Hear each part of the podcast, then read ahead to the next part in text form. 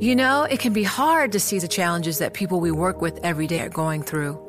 Invisible struggles like stress and burnout, caregiving for a loved one, or being misunderstood. But insight, awareness, and empathy will help us better see the issues they're dealing with. And that can make us and our companies healthier too. I'm Holly Robinson Peete. Join us on The Visibility Gap, a new podcast presented by Cigna Healthcare. Download it wherever you get your podcasts. From Silicon Valley to Wall Street, the promise and perils of artificial intelligence are playing out on the world stage. But what will the next phase of AI adoption look like? Which companies, from big tech to startups, will dominate? And where do the risks and unintended consequences lie? I'm Emily Chang. Join me at Bloomberg Tech in San Francisco, May 9th, to answer many of the industry's burning questions, alongside Snap's Evan Spiegel, Xbox President Sarah Bond, OpenAI's Brad Lightcap, top researcher Dr. Fei Fei Li of Stanford, and many more. More details and just a few tickets left at bloomberg.com slash techsf. Please rise for the King of Germany. Peter Fitzek was a leading light in the Reichsbürger movement, which denies Germany's very existence. He founded a kingdom and opened a bank. Then the German government started asking where the money went by David Gauvey Herbert. Peter Fitzek is the king of Germany. At 54, he has the ponytail and square jaw of an 80s movie terrorist, or perhaps a karate instructor, which in fact he was before ascending to the throne. Like other monarchs, Peter tends to be identified by his first name. His dominion offers its own passport, currency, and healthcare plan, and it boasts more than 1,300 subjects, some of whom live in a sprawling compound in Wittenberg, 60 miles southwest of Berlin. Most important, he rose alongside a woman tabloids called his queen, Annette Ullmann, a model and waitress who was brunette and beautiful and wore lavender silk shirts to his court appearances. When he meets journalists, Peter brings a binder of legal documents to support his claim to the throne. It's smaller than the meter high stack he typically lugs to court, where he's found himself for violations such as speeding and the illegal possession of nunchucks. He records his conversations with reporters, a habit developed after a comedy troupe catfished him into a confrontation in the lobby of a Frankfurt hotel. He ended up in a fistfight before stunned tourists. His microphone has a sticker proclaiming that it's owned by one of his followers, placed there so German tax authorities wouldn't seize it, to compensate some once loyal subjects from whom he was accused of embezzling more than 1.3 million euros, about $1.4 million. Presented with a recorder, Peter talks and talks. He talks about how he healed an ex girlfriend who was abused as a child by Satanists, using only his hands about how a cabal of shadowy elites, including Rockefellers and Orthodox Jews, spread COVID 19 to boost drug profits and compel Germans to accept implanted biosensor chips. How a sniper once shot his car on the Autobahn, but divine intervention caused the bullet to only nick the windshield. He knows what you're thinking, but a policeman friend told him there's no way it was a rock. King Peter's subjects are adherents of the Reichsbürger movement, whose members believe Germany doesn't exist. The Republic, they contend, is a limited liability company controlled by the Allied victors of World War II, and, according to the more anti Semitic, the Rothschild family. Reichsbürgers print their own passports, often refuse to pay taxes, and clog courts with paperwork, along the same lines as the U.S. sovereign citizen movement. And like their other American kin, QAnon, the far right conspiracy theory alleging a deep state plot against Donald Trump, they're products of the digital age of unreason. Reichsbürgers are indoctrinated by low budget YouTube talk shows hosted by the likes of Jo Conrad, who says Freemasons, lizard people, and child murdering cults have overrun Germany. Converts protest outside the Reichstag, which some say is guarded by a laser cannon. For fun, they stream Reichsbürger hip hop. In 2018, Germany's domestic intelligence agency identified about 19,000 Reichsbürgers, nearly double its estimate of two years earlier. The true number, officials say, is likely far greater. Peter, for all his troubles, is a genial leader. His optimism follows from an expedient logic. Every legal win proves the soundness of his arguments, and every loss proves the corruption of the German system. He's so enjoying himself that you don't want to spoil the fun by raising the matter of those euros the German government was trying to find. It imprisoned him and confiscated his cash, his property, even his piano. He's fought in the courts, in the media, and in police custody to defend his treasure, and to keep the government from asking more questions. In 2008, as economic crisis swept across Europe, Peter knew his moment had arrived. Since before German reunification, he'd been a trottel, a depp, a Versager, a loser.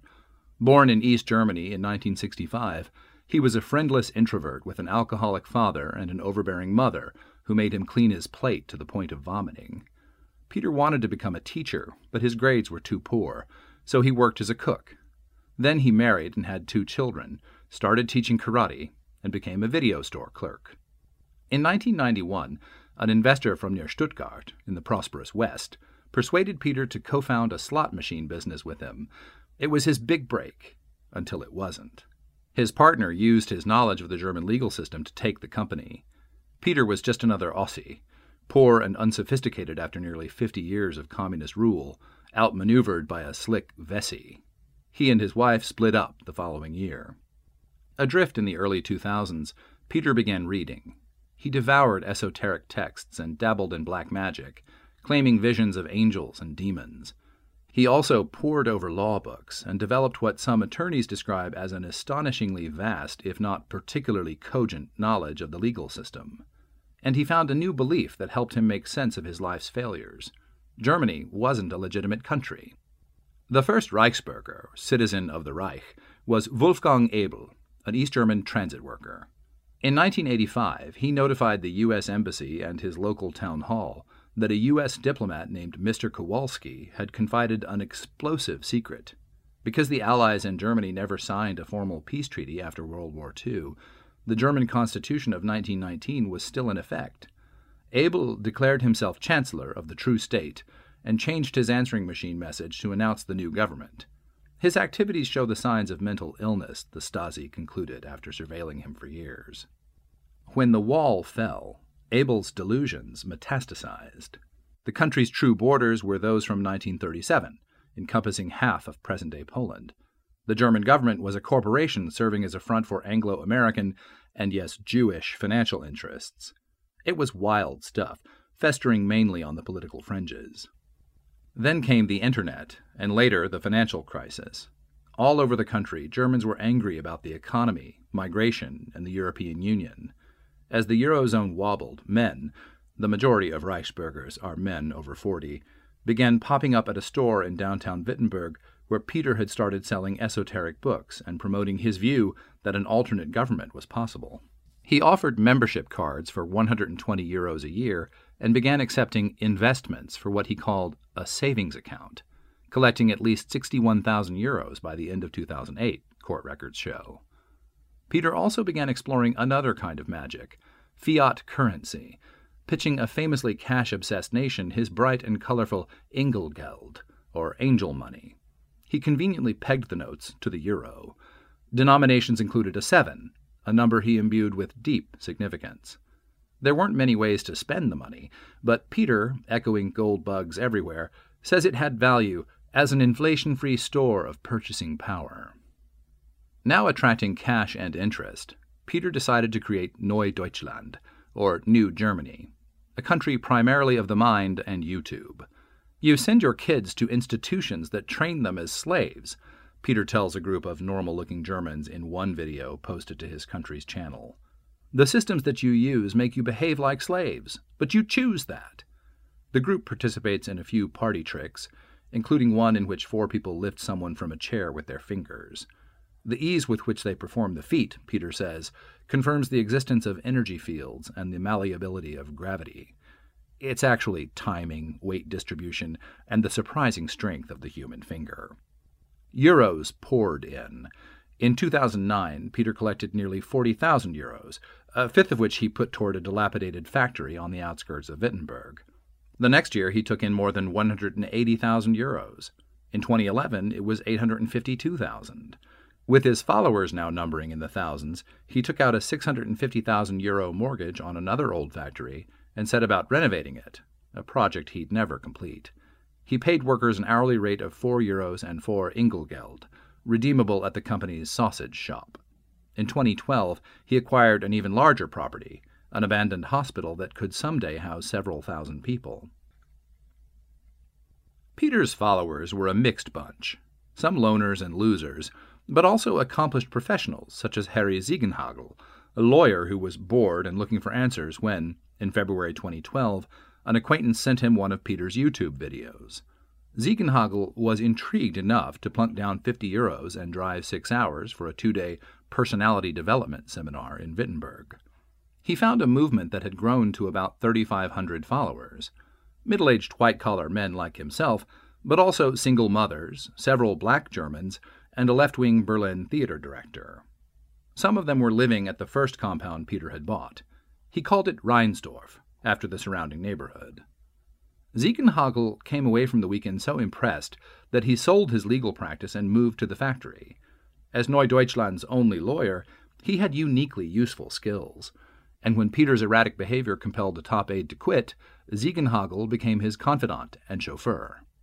Day to day life was easy in the early days at Reinsdorf, which suited most residents just fine. They were people who didn't find their way in society, people with difficult childhoods, people who were extremely sensitive, Ziegenhagel says. Many saw the group as a replacement family, with Peter presiding as father. There was a lot of hugging. But as the population grew, the environment became more structured. Peter implemented a strict daily work schedule.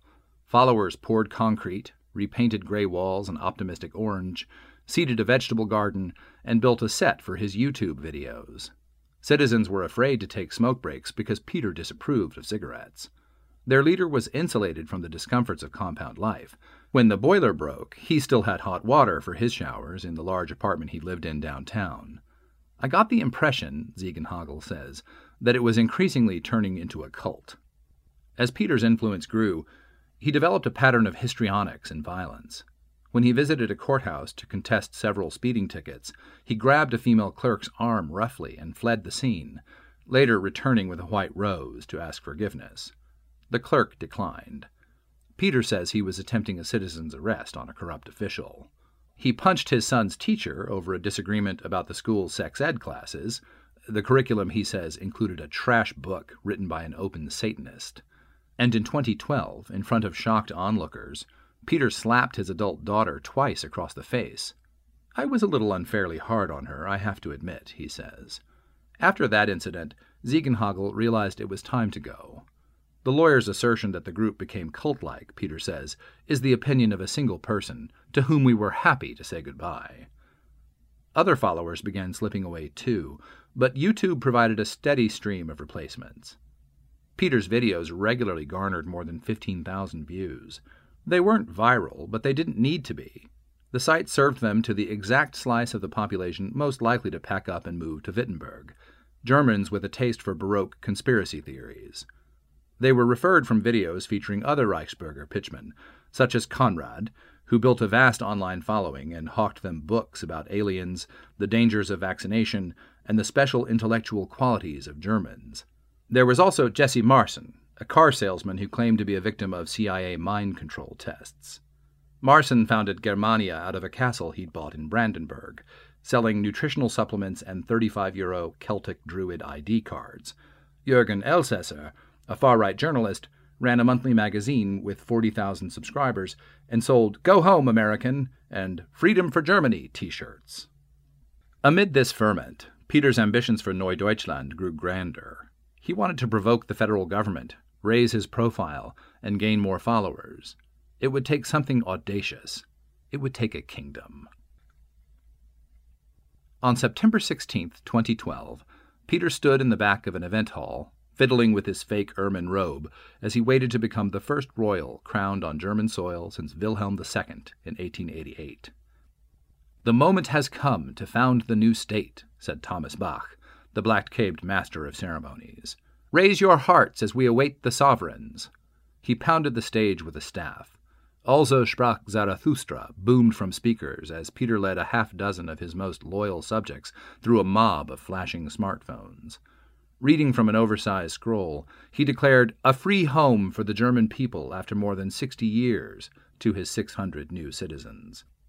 The stunt worked.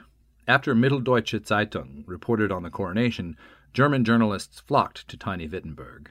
Vice sent a video team. Peter reveled in the attention. When the newspaper Die Welt asked about his childhood, he boasted that he'd hit puberty at age six. Had he been able to grow a beard? the reporter asked. No, no, Peter replied. That, he gestured to his crotch, was basically working. He began driving his Kingdom financed BMW with a Kingdom driver's license and Kingdom plates. Police cited him for speeding seven times in five months. As a sovereign, he claimed, the rules of the road no longer applied to him. He turned his savings accounts into a more formal institution called Königliche or Royal Reichsbank, which by 2013 had collected more than 2.3 million euros from roughly 500 investors. A health insurance company and other side businesses he'd started were also raking in cash. That April, though, financial regulators obtained a search warrant for the kingdom's compounds on the grounds that Peter was operating an illegal bank. In his safe, they found only several hundred euros. He responded to the authorities by announcing plans to open an actual bank on a busy street in Wittenberg, complete with marble floors, gold fixtures, and promised returns as high as 9%. When the government banned Peter from accepting deposits, he held a ribbon cutting anyway. A relentlessly polite bureaucrat showed up to hand him business registration forms. It's so nice of them to bring it to me personally, Peter said to a TV crew. Then he ripped up the papers and asked, Does anyone have a trash bin? The official could only smile awkwardly as customers raced in with their deposits. In May 2013, the German financial services regulator banned Peter's banking activities and ordered him to repay his customers. The next year, with most deposits still outstanding and complaints coming in, regulators hired bankruptcy lawyer Stefan Oppermann to liquidate the bank's assets and recover more than 1.3 million euros. Oppermann was tall and humorless, the suit and trenchcoat clad picture of German probity. To Peter, it was another sign that Germany's government was scared of him. He told depositors to be patient, that they were participating in an ambitious statehood project. One of them, Richard Gans, a computer programmer, had invested his life savings of 431,000 euros in the kingdom. When he begged for his money back, Peter explained that liquidity was tight. He invited Gantz to relocate to the kingdom and enjoy free room and board. The exchange devolved into an email flame war. Richard, try not to think, Peter wrote. The results are never satisfying. He dismissed another angry creditor, a septuagenarian doctor who'd deposited 70,000 euros, by saying she wasn't clear in the head. In March 2014, police raided three of Peter's properties, a futile effort to seize cash. Rumors spread that he had a bomb at his bank, leading police to close the surrounding streets. It turned out to be a dubious alternative fuel project. That fall, with the authorities closing in, Peter met the woman who would be dubbed his queen. Annette Ullmann was then a 30 year old model and aspiring actress who'd done some professional photo shoots and TV extra gigs. She was attending a session of Peter's Power of Thought seminar series, based on a 116 euro 4 DVD set that taught visualization techniques for losing weight, quitting drinking, and recovering from breakups. As he spoke, they kept locking eyes. Annette may have shared Peter's flair for self promotion. A few years earlier, on a reality show, she'd demonstrated a favorite butt exercise, which consisted of writhing on the floor. Her life goal, she told a producer, was to become famous. When the seminar was done, the two met and began dating. The next month, Oppermann and tactical police wearing balaclavas hit the bank, hoping to seize its assets. Peter played the piano in the lobby as officers swarmed in. Over the next few days, Oppermann's team found 20 safes, all of them empty.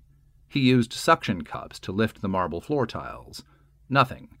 Across the kingdom's properties, the main items of note were a priest's outfit and some VHS porn tapes. Oppermann soon concluded that Peter had spent much of the money on travel, BMWs, and real estate. The rest had vanished, laundered through a network of companies, including the one that ran the compound's sausage stand. Some had gone to Poland, where officials declined requests to freeze Peter's accounts. Peter's provocations intensified yet again. For one stunt, he burst through construction barriers at Wittenberg's famed Schlosskirche and posed for photos at the same door where Martin Luther had started the Reformation. Peter's own theses numbered 77, including Save the Midwives, number 20, Adhere to the Cosmic Order, number 23, and Support Free Energy Machines, number 77. In May 2015, Peter flew with Annette to Mallorca, where she'd once been to shoot a cringeworthy music video. The kingdom's website posted photos of Peter smiling and holding a boarding pass in the name of Peter I, King of Germany.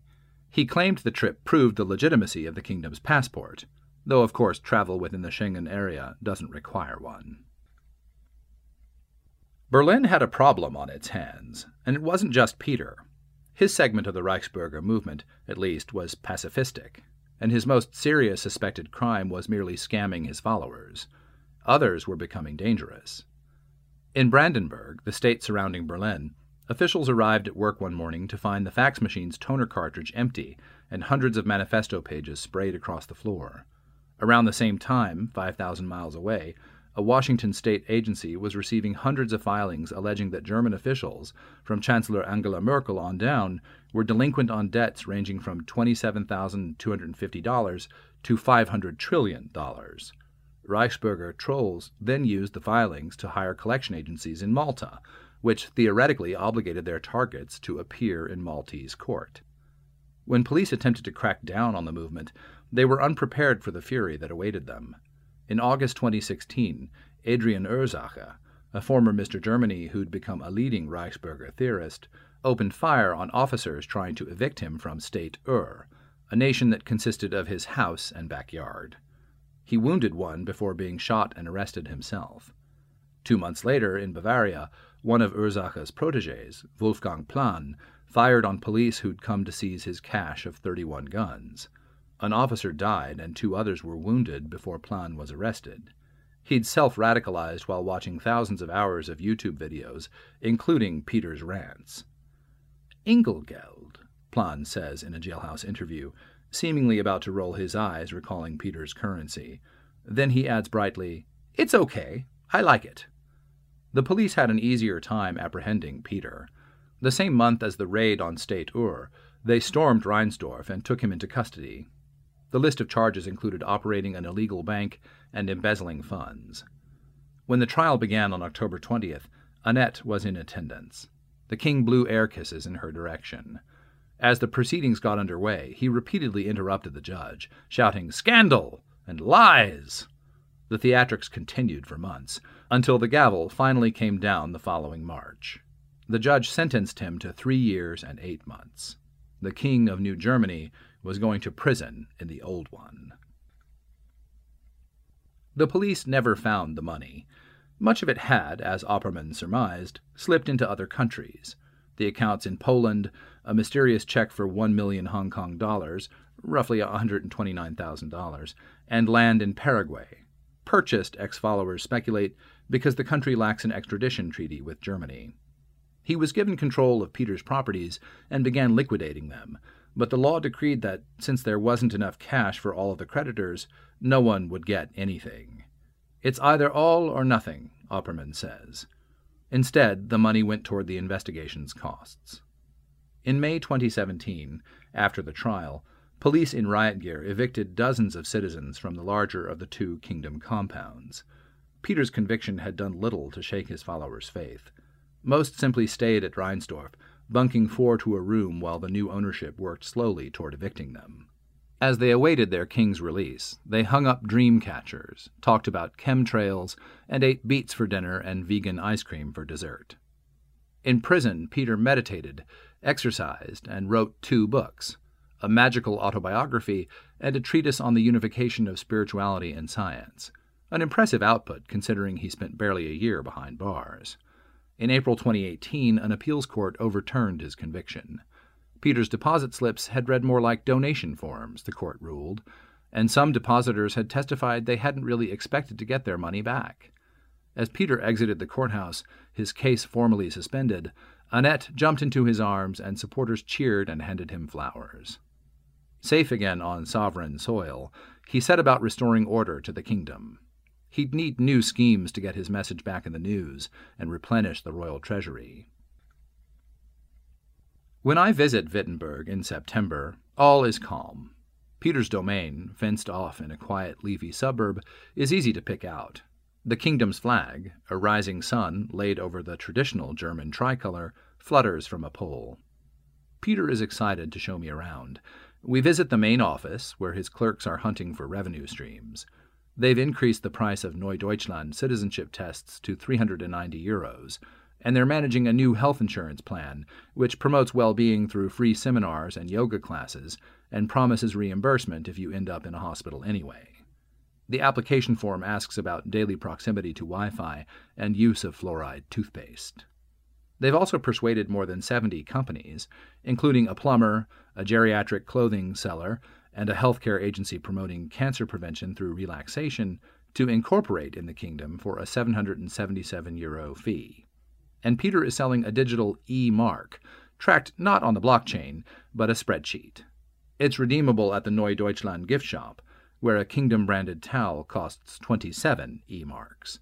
When people change euros to our money, this is profit, he explains candidly. We see the TV studio, his latest BMW station wagon, and the dining hall, where Peter plays the piano while my interpreter and I inspect a spotless, commercial grade kitchen.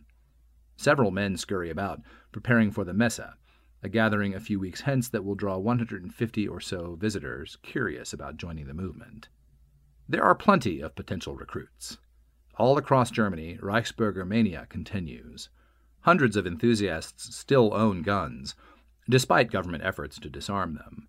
Berlin police regularly raid ID makers who sell Reichsbürger passports for 100 euros apiece. In March, police in 10 states will arrest members of the United German Peoples and Tribes, a Reichsbürger group. In April, Peter will hold a two day business seminar at a Mexican restaurant that's still open, he says, because its owner declared it part of the kingdom, exempting it from COVID 19 lockdown rules. Someone also posts a video of him entering a Home Depot without a mask and brazenly cutting the socially distanced line, to the clucking disapproval of others. Reichsbürger ideology is seeping into the mainstream, too. The same month I'm in Wittenberg, the far right Alternative for Germany party wins 27.5% of the vote in its state, Saxony Anhalt. A week later, the newspaper Welt am Sonntag publishes a leaked email from Alice Weidel, a top party official, parroting Reichsbürger talking points about the political establishment. These pigs are nothing other than marionettes of the victorious powers of the Second World War whose task it is to keep down the German people. In October, federal law enforcement will open a tip line focused on far right terrorism and Reichsbürgers. For the moment, though, membership in Peter's kingdom has stalled at roughly 1,300. With all he's offering, there should be more, he says. When we arrive at the main office, Marco Ginzel, his current aide de camp, touts my visit on the kingdom's telegram account. As my interpreter and I wait for a taxi to pick us up, I ask Peter about his queen. He lights up. She'll soon quit her waitressing job at the Kartoffelhaus and move here, he says. He'll pay her 1,000 euros a month to cook and help him write books. Ginzel glances downward as Peter gushes. In the taxi, we decide to eat dinner before returning to Berlin. The choice is obvious the Kartoffelhaus. You don't need to speak German to understand the name. Potatoes are included with every item. As we tuck into our tubers, a waitress appears with more drinks. We ask to meet Annette. She's off tonight, the waitress says. Are you sad she's leaving? I ask. She looks at us quizzically. Peter says she's quitting to work at the kingdom, I add. She slowly shakes her head. Nein, she says, drawing out the word. Nein. But aren't they? They've been broken up for a year. She walks inside, picks up a cordless phone, and starts talking animatedly and gesturing at us before re-emerging. Annette is appalled that Peter is telling you that they are in a relationship, she says. They're just friends. The king has bested prosecutors. He's kept the cash, the car, and at least until the new owner manages to evict everyone, the compound. He still claims dominion over more than a thousand souls. He spent years leading them all on, but tonight, as shadows creep across Wittenberg, it seems he's been fooling himself. Join Bloomberg in San Francisco or virtually on May 7th for the Future Investor Data Powered Transformations. This 2024 event series will examine how data is not only playing a pivotal role in investment decisions, but serves as a driving force behind the construction of innovative, investable enterprises. This series is proudly sponsored by Invesco QQQ. Register at bloomberglive.com slash futureinvestor slash radio.